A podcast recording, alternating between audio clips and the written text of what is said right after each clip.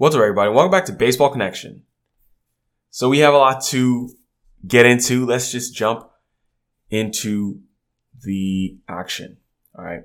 So we'll start out in Anaheim, where it's it's just becoming a theme. We're always talking about Shohei Ohtani and what he's doing to to join Babe Ruth on some list. But hey, you know, it doesn't get old because it's it's it's historic. I mean, this guy is seriously on a Hall of Fame trajectory. It's just a matter of how long he can do this. If Ohtani can do this two way stuff for four more years, he's a lock for the Hall of Fame. Absolutely a lock for the Hall of Fame. I, I think because what he's already done it for for four years, and like you know, two of those have been like you know MVP level or you know MVP caliber. If he puts up numbers like this for four more years, he's a lock for the Hall of Fame. But nonetheless, uh, so he was on the mound in Anaheim on Tuesday. So, you know, a bit of a rough start. He surrendered three runs in the fifth inning of a 3-1 loss at Angel Stadium. And now he has allowed at least three earned runs in three straight outings for the first time in his career. But hey, it's a long season. It's going to happen. It's not really a big deal he'll settle down. I mean, Ohtani put up Cy Young caliber numbers last year, and I think we can expect more of the same when it's all said and done this year. If you look at it in its totality, yes, he went seven innings, three earned runs, which is just fine, seven strikeouts, but totality, he still has a 2.74 ERA on the year with a 0.91 whip. I mean, this dude is putting up those really solid numbers again. At the end of the day, like I said, they lost 3-1 to the Astros. And yeah, I mean, it's an interesting AL West picture right now with the Astros just now climbing back to 500 and, you know, the Angels being, you know, above them in the standings for, you know, much of the year so far. It's, it's been weird and Texas being number one. Let's just keep an eye on things. Let's just see what happens. I don't really have much else to say, but it's been a weird year in the West. Let's head up the West Coast to San Francisco, where the Giants hosted the Nationals. And Giants infield prospect Casey Schmitt hit his first major league home run in his second at bat. And yeah, it didn't take him long to show that he can make an impact with his bat, even though he's known for his glove. But yeah, second at bat, he's like, hey, don't forget about this bat as well. Second at bat of his major league debut on Tuesday night a solo shot off of Patrick Corbin to help lift the Giants to a 4-1 win at Oracle Park. So Casey Schmitt is ranked the Giants number four prospect by MLB Pipeline. And he had you know, 40 plus friends and family who flew from San Diego to pack the stands for his debut. And, you know, they were on camera. They, you know, it's a moment they'll never forget. Obviously gave them something to cheer about in his major league debut. So he became the youngest Giant to homer in his big league debut since Will Clark did it as a 22 year old rookie in 1986. Casey Schmitt is 24. And he's actually the first position player drafted and developed by the Farhan Zaidi regime to meet, to, to reach the major leagues. So he's a natural third baseman, but he did get the start at shortstop on Tuesday, which allowed the Giants to shift Thairo Estrada back to second base while Brandon Crawford continues to work his way back from a right calf strain. But Schmitt's night on defense was pretty uneventful. He did have, you know, a chance to initiate a 6-4-3 double play to help Logan Webb escape a jam in the third. But besides that, not really much going on for him. So exciting new prospect up for the Giants. You know, he's a second round pick out of San Diego State in 2020. So that's a COVID pick, you know, a lot long ago. He won the minor league Gold Glove Award at third base in 2022. So hopefully we can see him flash some leather. Maybe he's the future shortstop of the Giants because Brandon Crawford's not going to be there for too much longer.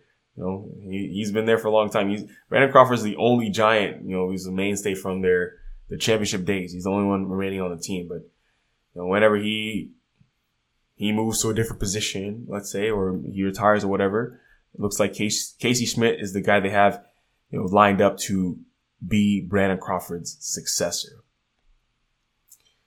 Speaking of rookies, speaking of rookies, let's head out to the other coast, so New York, where the Athletics beat the Yankees and you have Jordan Diaz hitting three home runs for Oakland, although they did lose the game 10-5, but three home runs in a game. He is the A's number four prospect. He became just the third rookie in franchise history to homer three times in a game, and the first since Big Mac did it, Mark McGwire in 1987. So Jordan Diaz is 22 years old, and yeah, the, he's the youngest, sorry, the second youngest A's player to homer three times in a game. And he did this in New York when, you know, he's someone who's actually grew up as a Yankees fan. He grew up watching the Yankees back home in Colombia, the country of Colombia, and was able to homer three times against his favorite team as a child. So I'm sure, you know, his family had, had a good time watching that. But, you know, the A's have been searching for a home run celebration. Looks like they found one. They are using a home run hammer. So first they had a home runs hitter, home run hitter's helmet, and then now they have a, a Marvel themed prop with a pair of Hulk hands that players are going to wear as they return to the dugout. So Jordan Diaz got to do that a few times on Tuesday night. So shout out to him. I mean, three home runs is huge, especially as a rookie. Give him the hammer so uh, you know you can have something to celebrate because there really isn't that much more to celebrate in Oakland this season. It's been a very rough year. It's going to continue to be a a really rough year. They're eight and twenty nine now, and uh, no sign of of life. There's no sign of life in Oakland right now. So hang hang in there. there there's plenty of season left, but uh, I, I think it's going to be just more of them getting some young players some reps. Let's head to Baltimore, where we had a big AL East matchup. Very big AL East matchup. The Orioles beat the Rays 4-2 as a key series began this week. We talk about the AL East, how strong it is, and how these teams have just been have been beating everyone. You know, every team in the AL East is is a 500 or better right now. And the O's got a series opening win 4-2 and Tampa Bay lost for only the second time in 25 games in which they scored first. They scored first in this game. Usually that means that they're going to win, but um, that wasn't the case on Tuesday.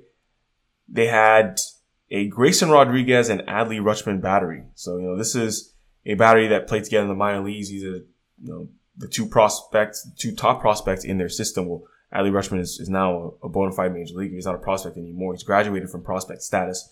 But both these guys, you know, got the start on Tuesday. You know, Grayson Rodriguez on the mound, Adley Rutschman homered. Grayson Rodriguez went five and two thirds innings, giving up two runs, which were solo homers to Wander Franco in the first and Taylor Walls in the fifth.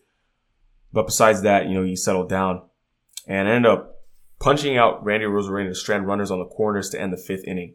So for the first time in his young MLB career, Grayson Rodriguez took the mound for the sixth inning. So he's going deeper into games. This is what the Orioles want to see. But, you know, as he said after the game, he said he's been throwing to Adley since he was 19. They know each other pretty well. And, you know, you know, Rodriguez was fortunate to have Adley behind the plate. This is what he said after the game. And of course, when Rutschman is swinging the bat well, hitting balls out of the yard, that's a lot of fun. And Rutschman did have the game's decisive swing. That gave Baltimore a 3-1 lead in the third with a 407 foot two run homer, which snapped an 0 for 19 for Rutschman, which was, you know, a, a long skid, quite frankly. But this was also his first home run to land on Utah Street out there beyond the right field flag court and in front of the warehouse. So, you know, after dropping two of three to the Braves in Atlanta over the weekend, you know, and then also Monday night's series opener to the Rays, the Orioles really needed to bounce back and they did, did so as, you know, they beat Tampa Bay in a close affair. So, it may remain early, but Rodriguez and Rutschman have helped to prove that the Orioles are they're holding their own in a very strong division.